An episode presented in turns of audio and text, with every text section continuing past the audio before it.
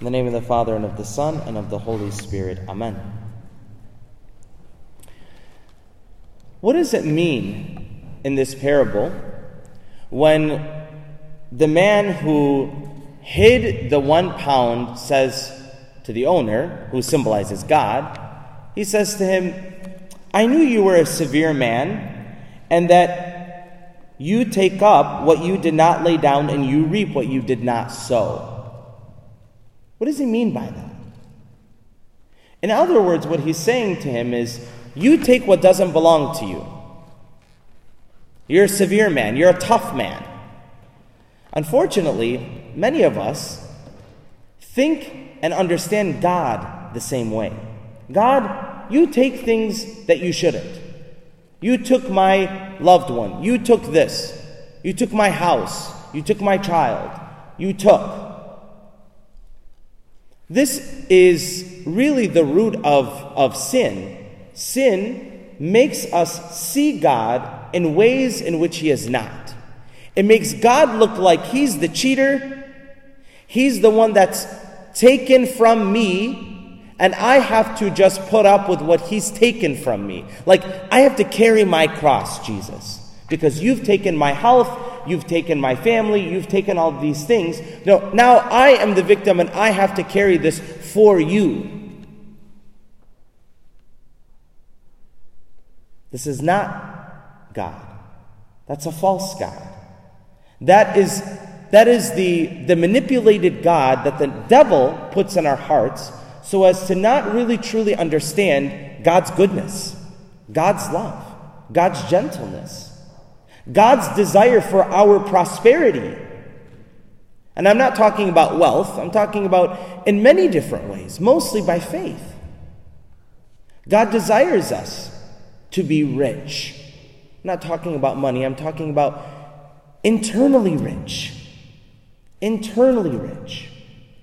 You know, I mean, He gives in this parable, he gives to each one a certain amount, and he expects that person to go and do with that for the kingdom.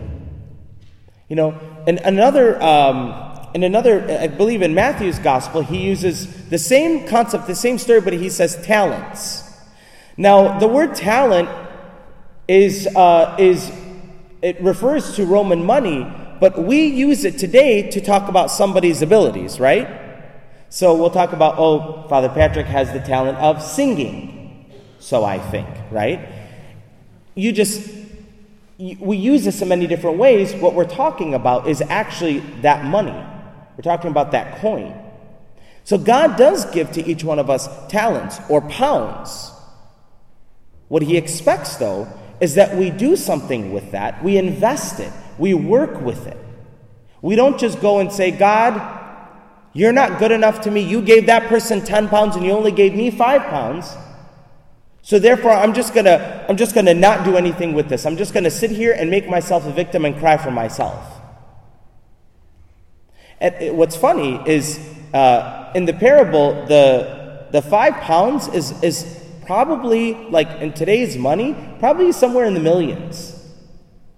So it's funny how this guy has the face to tell God, God, you take up what you do not, what you did not sow. You take what you did not sow, meaning you're stingy.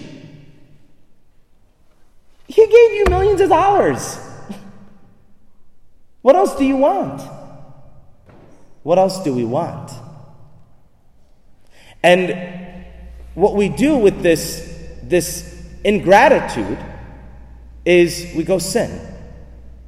And we go live a double life with our ingratitude because we believe that we deserve more. But do we really? So we need to be asking God to show us the places in our lives that we have been very ungracious, ungrateful, where we've complained, where we've been angry, where we have unjustly made ourselves victims of God. We all do it. Our delusions, and we are all delusional. I don't care what you tell me. We're all delusional. We all got it. Our delusions come from the devil and from our sin. The delusions will tell you, oh, poor you. Oh, look what God has done to you. Just, just carry your cross, though. It's not God.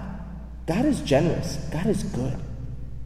And if we recognize those graces that God has given us, we will be able to take those graces and do something beautiful for the kingdom. But we need to not look at ourselves. Stop looking at ourselves. Stop looking at what our abilities are, what we have, what we don't have. It's all in God's hands. So if we give God the power, He will take the little that He's given us and He will be the one to make 10 out of it. We have to continue trusting first in His goodness. Amen. Father, Son,